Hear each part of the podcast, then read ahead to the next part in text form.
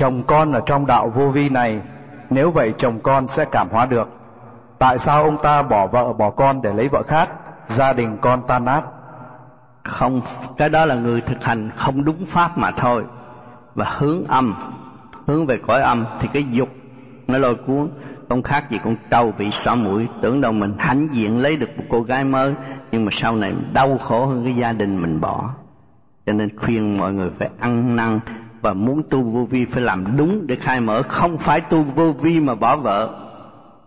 Cái đó là sai, là chánh ý của con người làm không đúng mà thôi. Cho những người tu vô vi đứng đắn không bao giờ bỏ vợ, thương yêu và quý tưởng những người trong gia đình, không có bỏ.